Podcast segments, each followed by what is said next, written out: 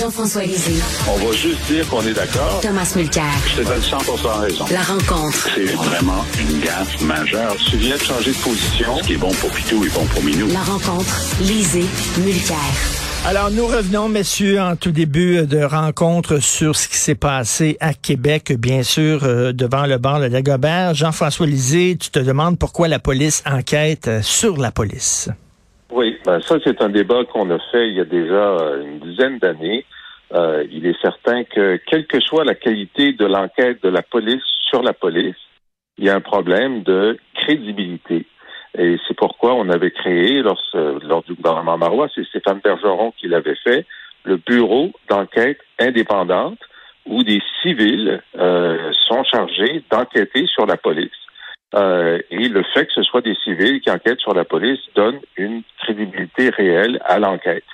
Euh, et là, dans le cas du, euh, des deux Noirs, du, du, du garçon et de, de, donc du jeune homme et de la jeune femme qui ont été euh, malmenés par la police à Québec, euh, ça devrait aller directement au bureau des enquêtes indépendantes. Je comprends que le, le, le commissaire à l'éthique de la SPVQ fasse sa propre enquête parce qu'il peut y avoir des sanctions éthiques au niveau du corps de police, mais euh, quelle que soit la décision, elle sera entachée euh, de, de, cette perception que, ben, on sait bien, quand la police enquête sur la police, ils sont moins euh, sont moins sévères que lorsque l'enquête est extérieure. Moi, je pense que de toute façon, on va y arriver à l'enquête du Bureau des enquêtes indépendantes et donc, ça devrait être automatique. Dans, dans un cas comme celui-là, la question ne devrait pas se poser. Tout à fait, Thomas. Il y a déjà des contradictions hein, parce que du côté de la police, on dit que c'est le bar qui avait appelé la police à intervenir parce qu'on a dû expulser des jeunes.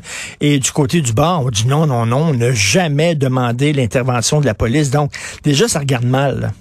Oui, ça regarde mal du point de vue du public qui regarde ça aller parenthèse, notre collègue mutuel Antoine Robitaille Mhm. dans le journal de Montréal aujourd'hui, très bon papier sur les détails de quand est-ce que ça va au bureau des enquêtes indépendantes et tout ça. Mais moi, je vais rester sur l'exemple que tu viens de donner. Parce que justement, l'enquête interne doit déterminer ces éléments-là. Or, on a eu le chef de police dimanche tirer des conclusions. Donc, lui, il a déjà décidé il connaît ses propres conclusions. Il dit, le bar a appelé pour que la police y aille. Le propriétaire du Dagobert, hier, dit, euh, excuse-moi, mais, mais non, il n'y a pas eu de demande de notre part.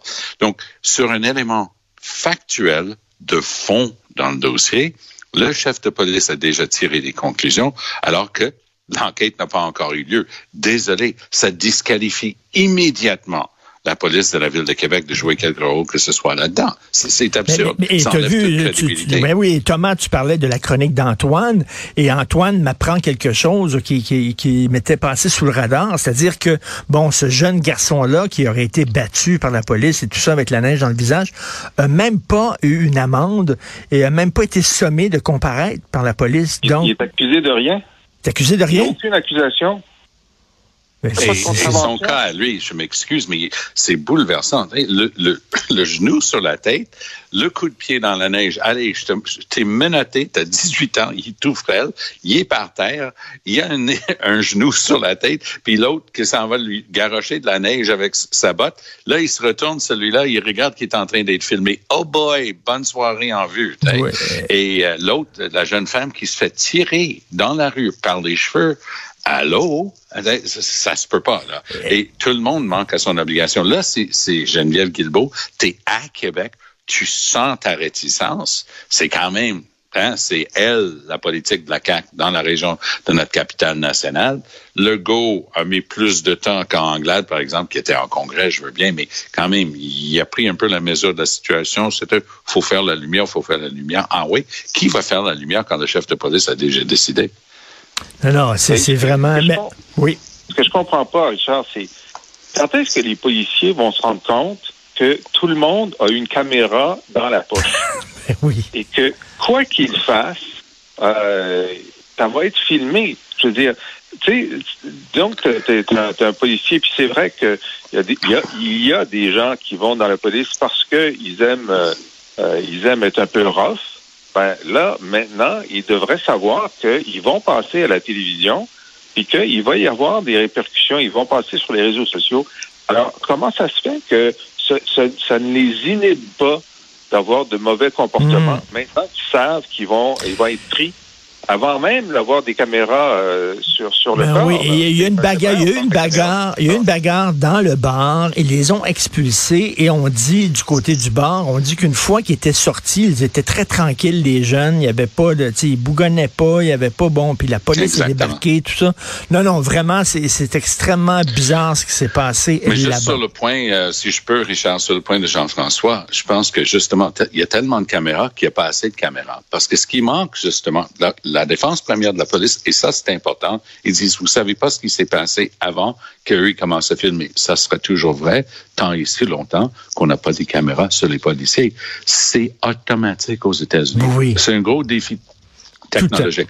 Les caméras de haute qualité, c'est même pas cher aujourd'hui, ça coûte euh, des peanuts. C'est stocker toute cette information-là et éventuellement l'analyser, c'est un gros défi. Mais il n'y a, pas de- il y a plus d'excuses de ne pas avoir de caméras sur les corps des policiers. Tout à fait, parce qu'à un moment donné, Jean-François, il y a certains policiers qui disaient, ben là, déjà, on doit transporter, écoute, plein de trucs, là, un, un bâton télescopique, une arme, euh, bon, c'est extrêmement lourd. S'il faut rajouter en plus de caméras, ben là, on, on parle pas d'une grosse caméra télévision, là.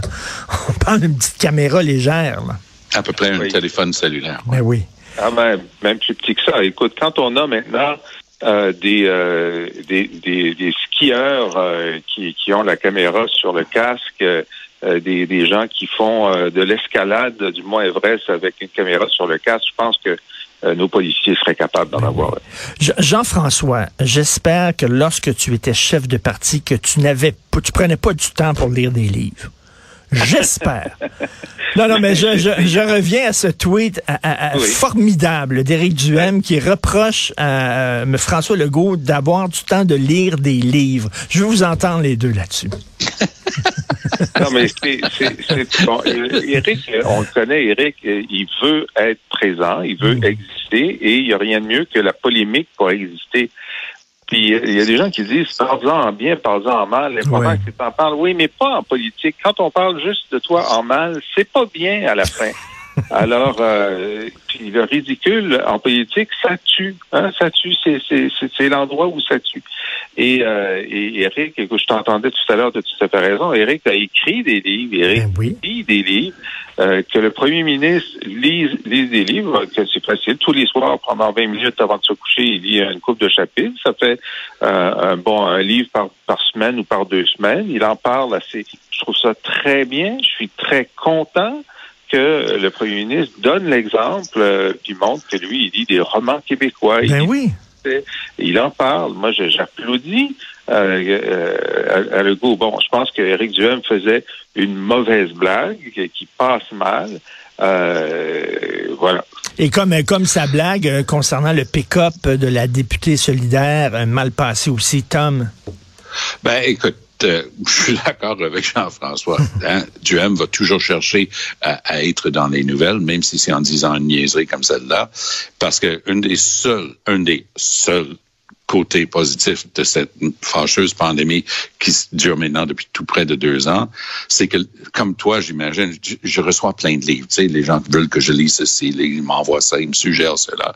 Mais tu jamais le temps de passer à travers tout ça. Sauf depuis le début de la pandémie. J'ai passé à travers des piles de livres et ça, ça me fait un grand bien. Je préfère avoir un premier ministre qui lit des livres qu'un premier ministre qui lit pas des livres. Allô? Ben oui, Mais non. Dieu, Duhem, il faut pas le sous-estimer. Moi, je le dis, là, ils sont dans les 20% dans la région de la capitale. Il rend Legault très nerveux.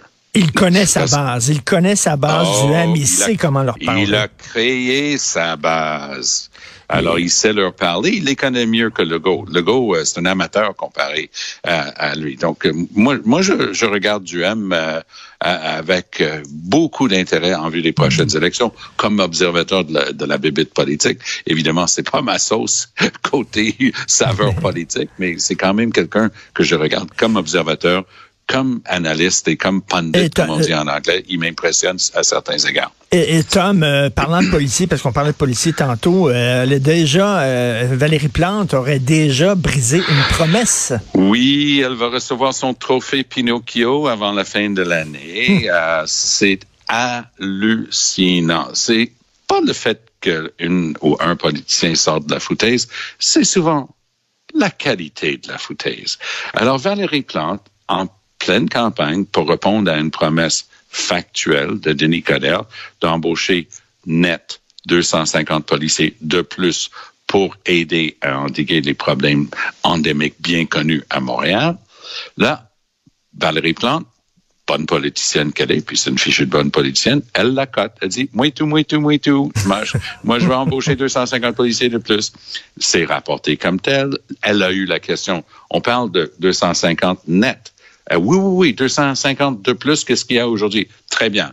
Hier, elle a dit, je voulais préciser ma pensée parce que il y avait du flou. Non, il y avait absolument aucun flou. C'était clair comme l'eau de roche. T'as menti t'as dit qu'il y aurait 250 policiers de plus que ce qu'il y a en ce moment. Là, tu dis, ben, tu sais, les gens partent à la retraite puis on les remplace. Ben, ça, c'est pas une augmentation du nombre de policiers à Montréal, Madame la mairesse. Ben Et là, ça, ça lorsqu'ils tombent là-dedans, je m'excuse de le dire aussi abruptement, mais ils prennent vraiment le monde pour des imbéciles. Tu sais, Jean- Ils nous prennent pour des caves quand ils essaient de nous faire avaler ce genre de coup de là Jean-François, qu'est-ce que tu en penses?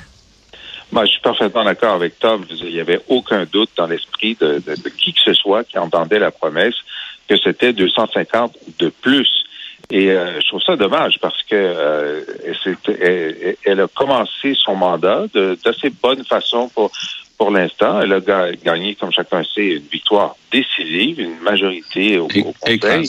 Ouais. Et là, Ouais. et, et- et là, elle, elle mine sa propre crédibilité avant le dépôt de son budget. On se souvient que euh, dans son premier budget, elle avait rompu son, son euh, sa promesse électorale de ne pas augmenter au-delà de l'inflation.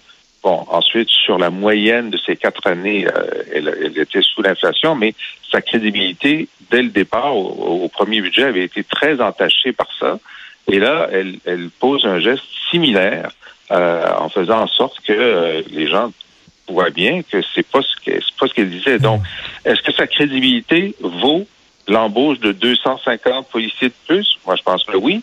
D'autant plus que cette promesse-là euh, avait du avait avait du bon parce que on a un problème de criminalité à Montréal. Ça qu'on pourrait les utiliser ces 250 policiers de Ben plus. oui. Euh, rapidement, vous deux, euh, euh, parce que Tom, tu disais tantôt, on rit de nous.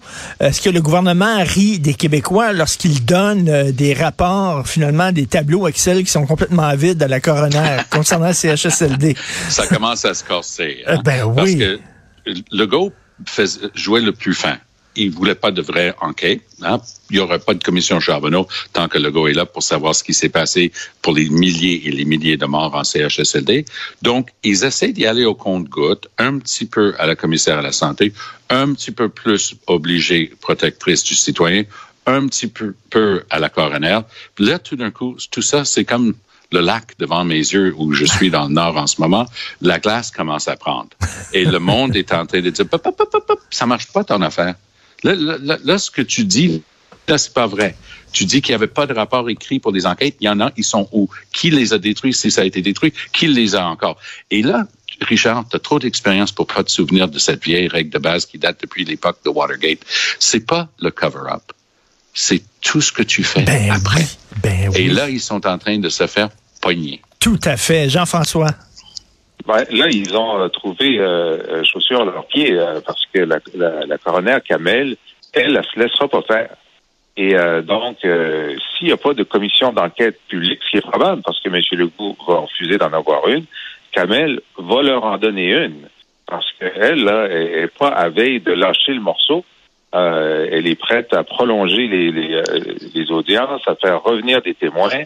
Euh, moi, je pense qu'on devrait commencer à, à diffuser en direct euh, ce- cette commission-là parce que Kamel va faire la commission d'enquête. En tout cas, c'est- c'est- ils ont l'air, ils ont l'air vraiment fous. Et les gens n'aiment pas ça lorsqu'on nous donne l'impression qu'on nous cache quelque chose, il me semble. et qu'on nous prend pour des caves. Ben, trop exactement. épais- trop épais pour voir à travers le jeu. Ils se pensent plus fins que le public. Et tu sais quoi? Le public est tout sauf cave. Et tout finit par se savoir, hein, exactement Yes. comme les policiers devant le bar de Québec. Tout finit par se savoir à notre époque. Merci beaucoup, Jean-François. Merci. Tom. On se reparle demain. Bonne journée.